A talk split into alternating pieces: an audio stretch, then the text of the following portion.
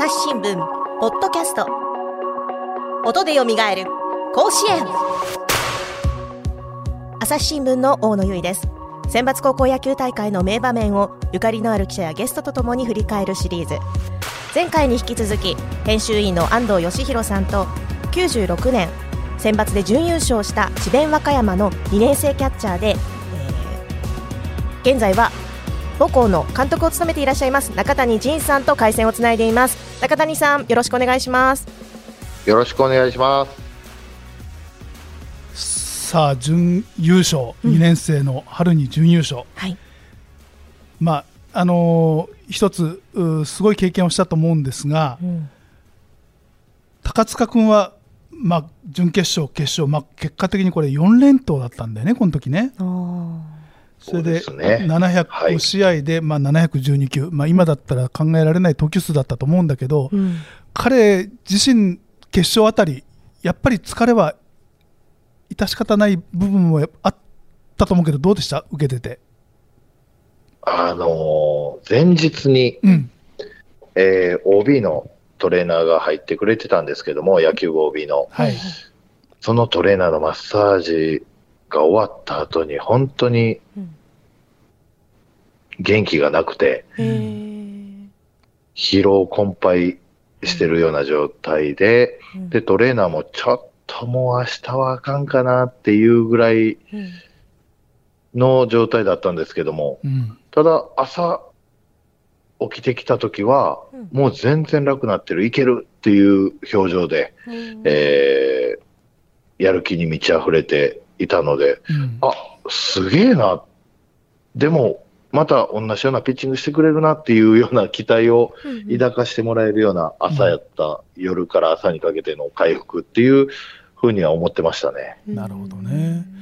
はい。まあ、若さの凄さというか、まあ、怖さでもあるのかもしれないけれど、それがね。うんそうですね。ただまあ、甲子園の決勝までうん一人で投げ抜いてきて、うんそこで誰かにマウンドを譲るっていう感覚には、うん。今考えてもなれなかったのかなと思いますね。で、実際ゲームがまあ始まってみうん。見てというか、やはりボールはもう全然来てなかったですけどね。うん。はい。あの当時、智弁和歌山、まあ、当時も当時からそうだし、今もそうだけど、うん。まあ、あんまり一人で投げるイメージはなくてね、そうですよね。複数はい。投手がいる感じですよね、陣たちが中3の時にうん。初優勝した時も2人いたし、うん。そうですね。まあこの。時も当然、ひあの他のピッチャーもいたと思うんだけど、やっぱり高塚君が抜け出た存在だった。はい。まあ、あの、一つ上の、うん。えー、智弁和歌山から本田技研鈴鹿、そこから、えー広島東洋カープに行くうん宮崎選手、はい。宮崎投手という先輩がいたんですけども、はい。このピッチャーも球は速くて、すごくいいピッチャーだったんですけども、うん。ちょうど春の選抜の大会前、3月の上旬にうん、肘に違和感が出てしまって、うん。そこから高島先生はあの無理させることなく、うん。調整を積んでいったんですけども、大会に入っても、うん。結局投げれる状態までは戻らなかった。っていう、うんその先輩投手の怪我があって、まあ、高塚で行かなきゃもうしょうがないなっていう状況になってしまってたのも、うんあの、ついてなかったというか、うんチーム状態としては弱い部分だったですね。なるほどね。また、、はいい。いチームと当たって、うんいい試合したからこう、うん点差もなかなか開かない展開が続いたもんね、いい試合ばっかりで。そうですね。もう本当にあの、気を抜けないというか、うん。大量リードして勝ったゲームがなかったので、うん。やはり、系統で逃げ切ろうという考えにはならないような状況でしたね。まあ、決勝はね、それでも、まあ、初回ちょっとね、アンラッキーなヒットから始まってうん、点を取られたけど、だけどやっぱり高塚君さすがうん。踏ん張ってう、ん。終盤まで頑張って、うんまあ、はい最終的に8回に走者を出して途中で交代したのかな、そうですね。はいこの。あたり、まあやっぱりここがしょうがないし、中谷君としてもキャッチャーとしてどうでしたか？や、あのあんなに打たれる高塚を見るのも辛いし、うん僕も何もできないというか、あの、手助けできない自分に歯がゆさもあったし、まあ複雑な気持ちではありましたね。で、やはり高塚がマウンドを降りた時点でう、うんん何か僕だけかもしれないんですけども、あ、負けたっていうふうに思うような、はそんな感情が湧き出てきたような記憶がありますね。なるほどねそれほどはい高塚投手への期待とか信頼っていうものが大きかったんでしょうね。そうですね。この大会での高塚の投球がなければ、うんもちろん決勝まで行ってないし、うん。えーすごい高塚投手がうん。誕生したというかう、うん。甲子園が素晴らしい投手をこう一人うん。ピックアップしてくれたというか、うん。そんな感覚で、うん。で、彼が投げないで勝つというイメージをうん。チームの誰も持てなかったような、うん。そんな大黒柱に変身したというか、もともとそうだったのかもしれないですけども、しっかりとそういううんそうなんですね。うんあの、甲子園でうん。彼がどんどん成長していって、うん。あの、彼のチームというようなうん。状況になったのは、本当のこうチームメイトから見て感じる部分だったですね。うん。なるほどさあそれでじ 準優勝、はい。5試合して準優勝、まあ、素晴らしい結果を残して、うん。さあ夏へっていう中で高塚君、その後はどうだったんですか？あのちょっとね遠征が入ったりしちゃったんですよね。選抜後。そうなんです。あの、フィリピンであったと思うんですけども、うん。うんえー日本、高校日本代表に選ばれて、はい。そこでも投げてきたような記憶は、そこは僕は参加してないので定かではないんですけども、つまりに結構な試合数を、はい、ちょうどゴールデンウィークの頃だよね確かね。そうですね。大会直後ってことですよね。そう1ヶ月もないす数週間で、うんえー智弁からは高塚君と北君2人はい選ばれていってんだよね、そうですね。うんあ、のアジア選手権ね 3A、うんうんはい。下級生では彼ら二人うんと、もう一人ぐらいだったかな？うんはい。うん、そうだよねうんはい。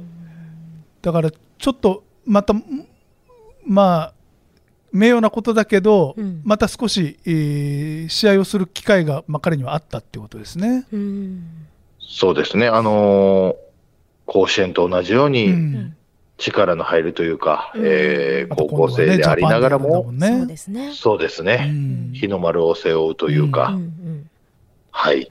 これってちょっと無理をしているような印象でしたか？いや、ただね、あのー本人はもう、全然大丈夫というか、もともとフォーム的にも、うん。すごく滑らかで、うん。いいフォームをで投げていましたし、あまり負担が少ないってことですかね。そうですね、うんうんうん。体力も自信があるタイプというか、うん無理のある投げ方でっていうタイプではなかったし、うん。まあ、その変化球がどうかっていうのは、僕は専門的なところはわからないですけど、うん。えーまっすぐとカーブだけっていうところで、うん。その肘に負担がなかなかないんじゃないかなっていう風なイメージのピッチャーだったので、うんなんぼでも投げるよみたいな感じでしたね。頼もしい。はい。まあそれで フィリピンに遠征してうんはい多。分5月の初めぐらいにチームに戻ってると思うんだけどはい。その後はどういう練習のスケジュールとか覚えてます？あ、大体、あの、すごく印象的だったので覚えてるんですけども、うんまあ本当にその当時から智弁和歌山というのは猛練習というか、はい。えーピピッチャーもよく走ってよく投げてっていうのが普通。で、全国的にもあの時代はそういうのが主流で、まあ、冬場の走り込みと別にまた夏前にね、もう一度土台を作るというね。はい。鍛え上げる期間ということですかね。結構ハードな毎日が続く中、高塚だけは、うん。えー高島先生の考慮で、本当に投球しないというか、ううん。んえー軽いランニング程度で、うん。とにかく体をリフレッシュする、うん。うん。そういう期間を設けてもらってて、あの、本人は投げれるのにっていう感覚でうん。練習をセーブさせられてたという感覚の1ヶ月が続いたのを覚えてます。まあ、えー元気だし投げたいだろうけど、うんとにかくはいまず一回休めと。そうですね。で、体をこうリフレッシュして夏に向かおうという、まあ、配慮だったんだろうね。うんそうですね。あの、高島先生はよく、春の選抜じゃないと、夏の大会で優勝する、これがチームとしての目標なんだうんというのをよく言われてて、うん夏勝つためにうん。高塚っていう投手がやっぱり本調子でなければいけない。うん。そのためには高塚のコンディションを整えるというのを最優先するという中で、うん。えーそういう選択をされてたと思うんですけども、はい。ただ、はい。そうですね、そこから、こう、その当時はあまりトレーナーがいましたけども、毎日来てくれるわけでもないですし、その、自分で工夫しながらケアしていくというような時代だったので、うん。はい、難しかったと思いまなす。なかなかそうすると、うんおまあ皆さんもご存知のように、うん。えーいおそらく1ヶ月後に、えー練習を本格的に再開して、うん。その後、なかなか調子が戻らなかったし、えー故障も出てきたというはい、流れの中で、まあ、それを隣でねずっと見てて、うんその苦悩ぶりとか、えー一緒にはい。戦ってたと思うんだけど、うん。そのあたりい。かがだったですか、な夏もねうんちゃんと出てるんだけどね、うんうん。甲子園そうですね。はい。甲子園にね。はい。まあ本当にあの、勢いで準優勝までうん。突っ走った、もう素晴らしい結果ではあるんですけども、そのおかげでと言いますか、うん。やはり高塚という投手が、えー全国的にも注目され出しまして、うん。うん。で、高塚が投げるぞっていう風になれば、マスコミが押しかけ、うん。えー練習試合の相手の監督、選手は、あの高塚やっていう感じであ見てくるので、うんやはりその、いいボール、速いボールを掘ろーうん。う、すごいピッチングをしなきゃっていう、そっちのプレッシャーが何かかかってきたような感じでう、うん。ん1ヶ月間休んでいたので、うん。徐々にしか上がらないんですけども、そうですよね。それを対戦相手とかマスコミがそれを言うこともなく、まあまあ。あの高塚が投げるんだから、すごいピッチングをまた見れるぞっていう感じで、うん。周りの高校野球ファンのおじさんとか、うん。いろんな人が注目をしてるっていうのを、彼自身がこう感じながら、うん。あの、ちょっとずつ、えー仕上げていくということをうん。できずうに、ん。いきなり春の状態を出さなきゃいけないというプレッシャーがかかって、なんかいろんな力みだったり、バランスを崩したり、うん。フォームに、あの、余裕がなくなったりっていうところがあったように、それでもう本当に最後までそれを取り戻せることなく、高校3年間終わってしまったような、そのスタートだった感じがしますね。はい。や高校生に背負わせるのはなかなか重重いこう期待プレッシャーですよね。いやー、難しかったと思います。うん。はい。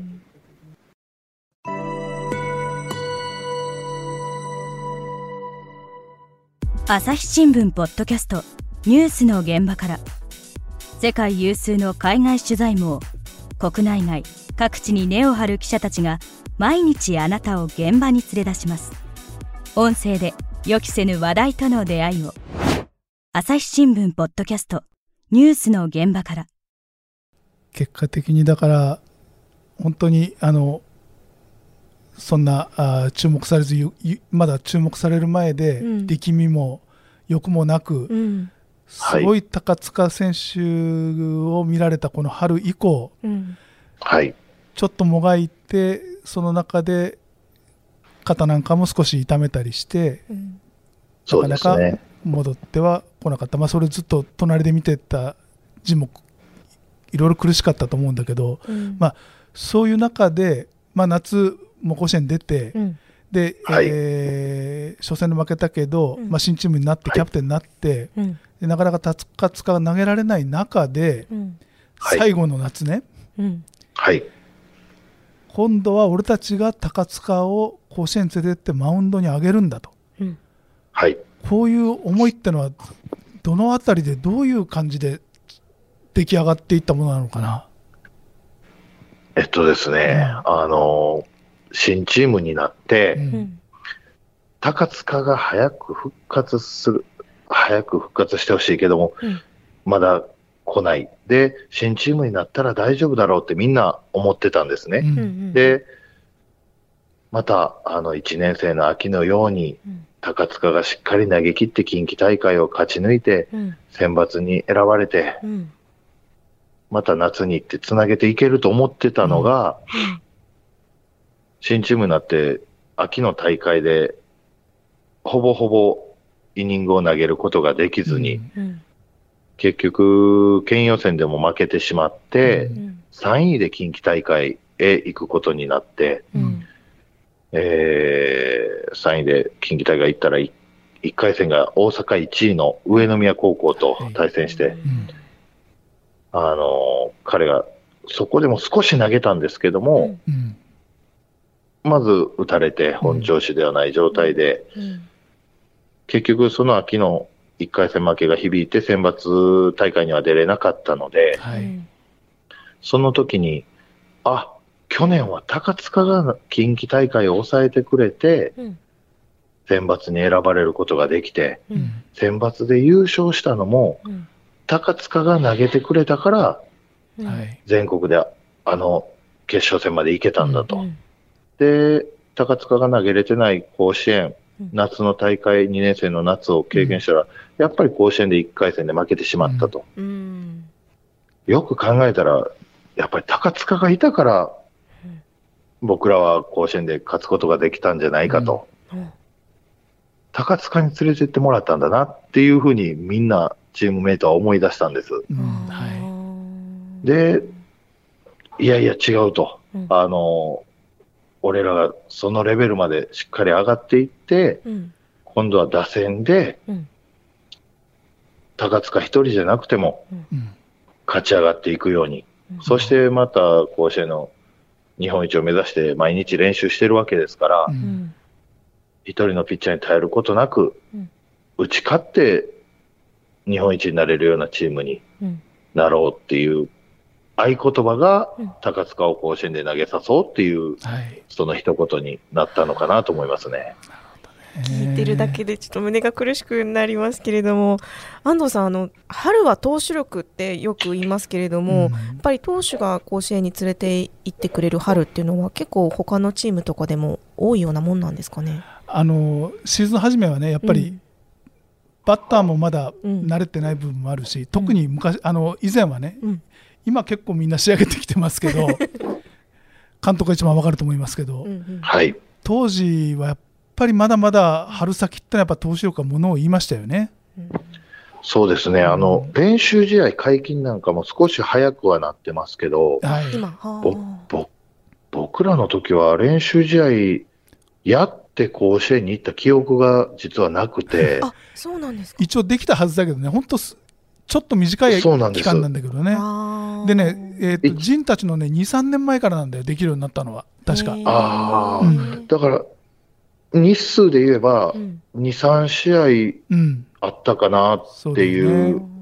はい、そんな感じで行ったので、うん。それって日程的にってことですか、あの一応ね、えー昔は、うん、えーシーズン初めの最初の公式戦が甲子園だった。ああなるほど。でそれまではそこかそこからシーズンインっていう感じになってた。うんうんうんうんうん。だけどまあそれじゃあ選抜出場校が、うん。あのいいたいい状態でねうん。試合できないからってことで、1週間かに今みたいに2週間あったかどうか分かんないけど、まあ、ちょっと練習試合をできるように、うん。一応そこでなったんですよね。なるほ。ど。それがそう93ですよね。年か4年だったと思うんですけど、はい。はい。そうだったんですね。そうです。なので、うん。今なんかは結構春の3月にうん。甲子園出るチームなんかは、うん。ちょっと早めに関西へ入って、うん。えー試合を重ねてっていうのが流れはあるんですけど、うん。あの時期に結構試合を組むっていうのは、実はそんなになかった流れですね、うん。まだ僕たちの時は。はい。でまあそれにも増してさらに、えー昔も当時も当時も今も夏はやっぱり逆に言うと投手力だけじゃなかなかいけないぞと、うんうんしっかりそうですね。どっかで打線の援護は絶対必要だしやっぱり打てないと勝てないぞっていうのはありますよね監督ね。そうですね、あのーピッチャー、いいピッチャーが2枚、3枚いるっていうのは、うん。その当時は考えられないようなうん。チーム編成で、甲子園のベンチ入りなんかでも16人ぐらい、うん背番号が16までだったような記憶があって、うんはい。そうしたらもう、もう2番手、3番手のピッチャーは基本的にはゲームではあまり投げないっていうのが主流のチームが多かったので、うん。あの炎天下というか、まあ、今ほど暑くはなかったような記憶なんですけども、あの、炎天下で一人で投げ抜くというのはもう本当に至難の技でうん。なってましたね。えーはい。まあそういう高塚をもう一回甲子園にという思いでうん。3年夏見事にそれをチームメートみんなで果たしてうん。はい。で、えー甲子園の初戦うん。4ぶり戦、はい。はい。高塚をマウンドに上げました。どうだったですか？その時の気持ちは。いやー、本当にあのチーム全体の目標にしていたので、うん彼がマウンドに上がった時は、特に北なんかがよく言ってたのが、うんマウンドで背番号1つけてる高塚っていうのは本当にかっこいいっていうふうに、センターからよく見えるだろうね、うん。はい。で、なんか感慨深いうん。瞬間ではあったんですけど、僕はキャッチャーだったので、どうリードするか、さあどうリードするかっていうところに頭を悩ましてたうん。感じで、うん上げるだけじゃなくて、やっぱり勝ちたいっていうのがあったので、うんどういうふうに行こうっていうのは本当に、あの、試合の、もう始まって、もうずっと頭をフル回転させてたっていううん感覚がありますね。まあなかなかね全盛期とは程遠い状態だったから、はいまあ、。結果的に2回に5点失ったところで降板したのかな、そうですね。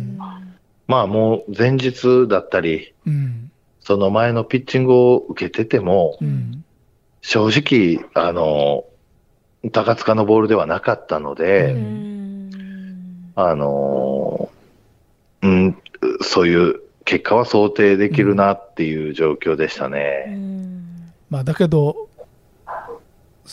間違いなく496日ぶりに甲子園のマウンドに帰ってきたっていうね、高塚が見出しを覚えてますけど、あはい。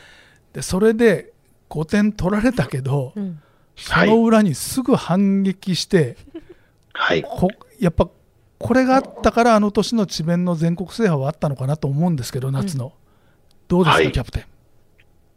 もう、何か解放されたというか、うん本当に高塚をマウンドに上げたい、甲子園のマウンドに上げたいっていううん思いはチームメイト全員が持ってまして、うんで、それを果たせたので、うんある意味変な感覚なんですけど、うんあとは自分たちの思うように、なるほど。あのー自分たちが目立ってやろうぜ、みたいなうん勝っても負けてももう高塚を投げさせたから、一つ目標は達成したじゃないかっていう感覚で、うん。うんあのーそこからプレーを必死で楽しみ出したというか、うん。それぞれがね。はい。うん。はい。なら結構その試合に関しても打線が止まらなくなって、大爆発。終わってみれば19対5か19対6か っていう試合になったような気はするんですけども、うん。うんはい。そうだようね、ん。それでもうこの年ね、えーまあしのぎ合いもあったし打ち合いもあったし、はい。見事夏のチームにとっては初制覇はい。を果たされたと。うん。はい。高塚君とは、まあ、その後もちょくちょく会ったりもしてたんだよね。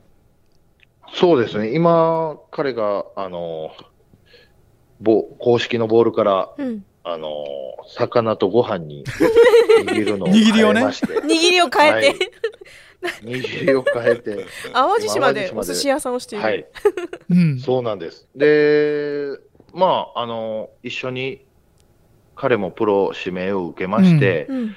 近鉄と阪神と、まあ、あの、同じ関西の球団でうん。いたこともあって、ずっとそれからちょくちょく連絡は取るし、うん。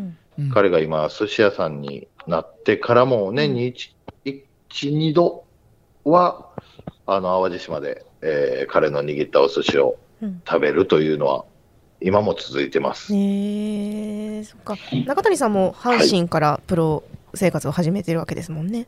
近畿にいたはい、ですもんね。そうなんです。はい。まあそうジムはもう阪神楽天巨人、まあはい長く、えープロで生活もされてうんプロではいプレー。されて、い、ろんなピッチャーのボールを受けてきたでしょ、はいうんはい。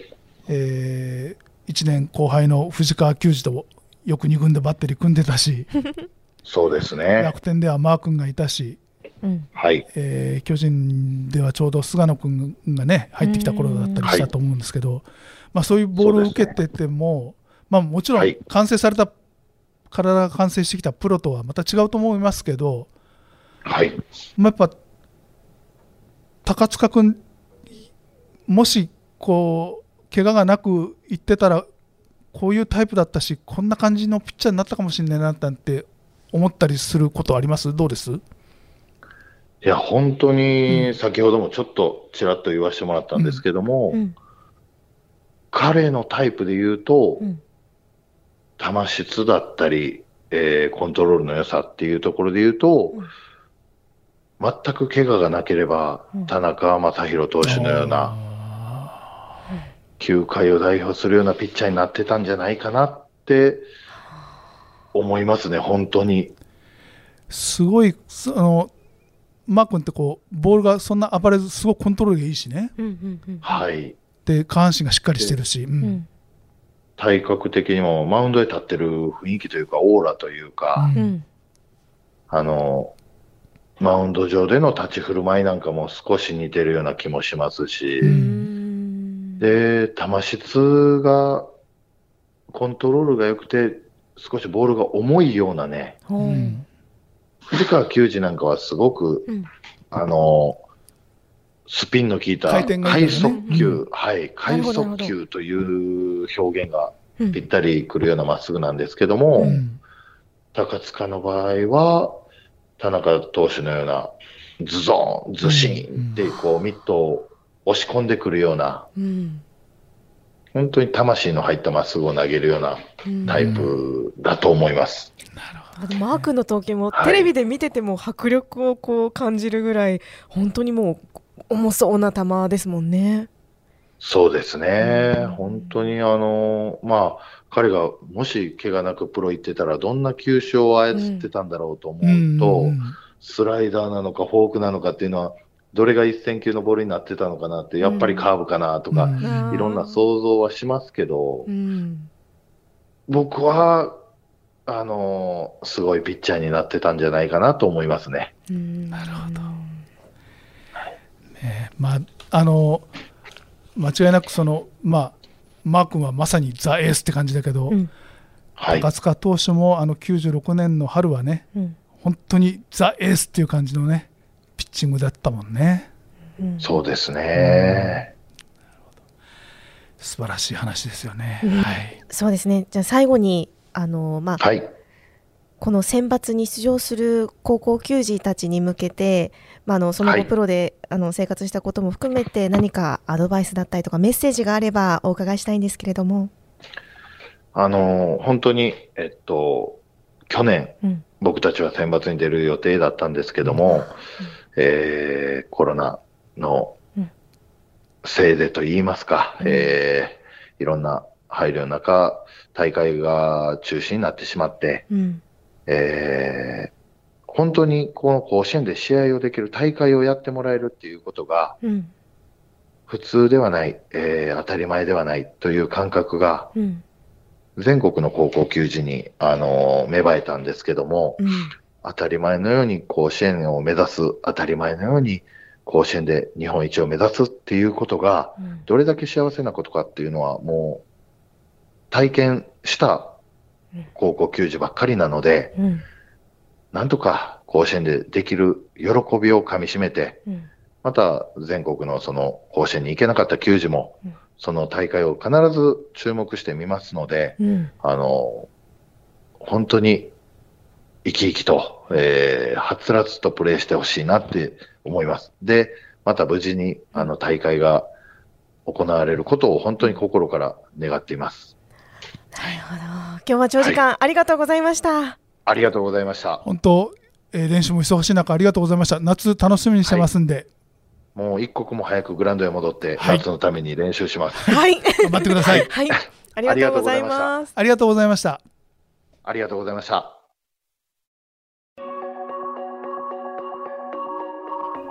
この番組へのご意見、ご感想をツイッターで募集しています。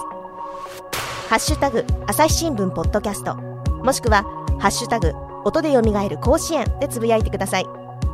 それではまた次回お会いしましょう。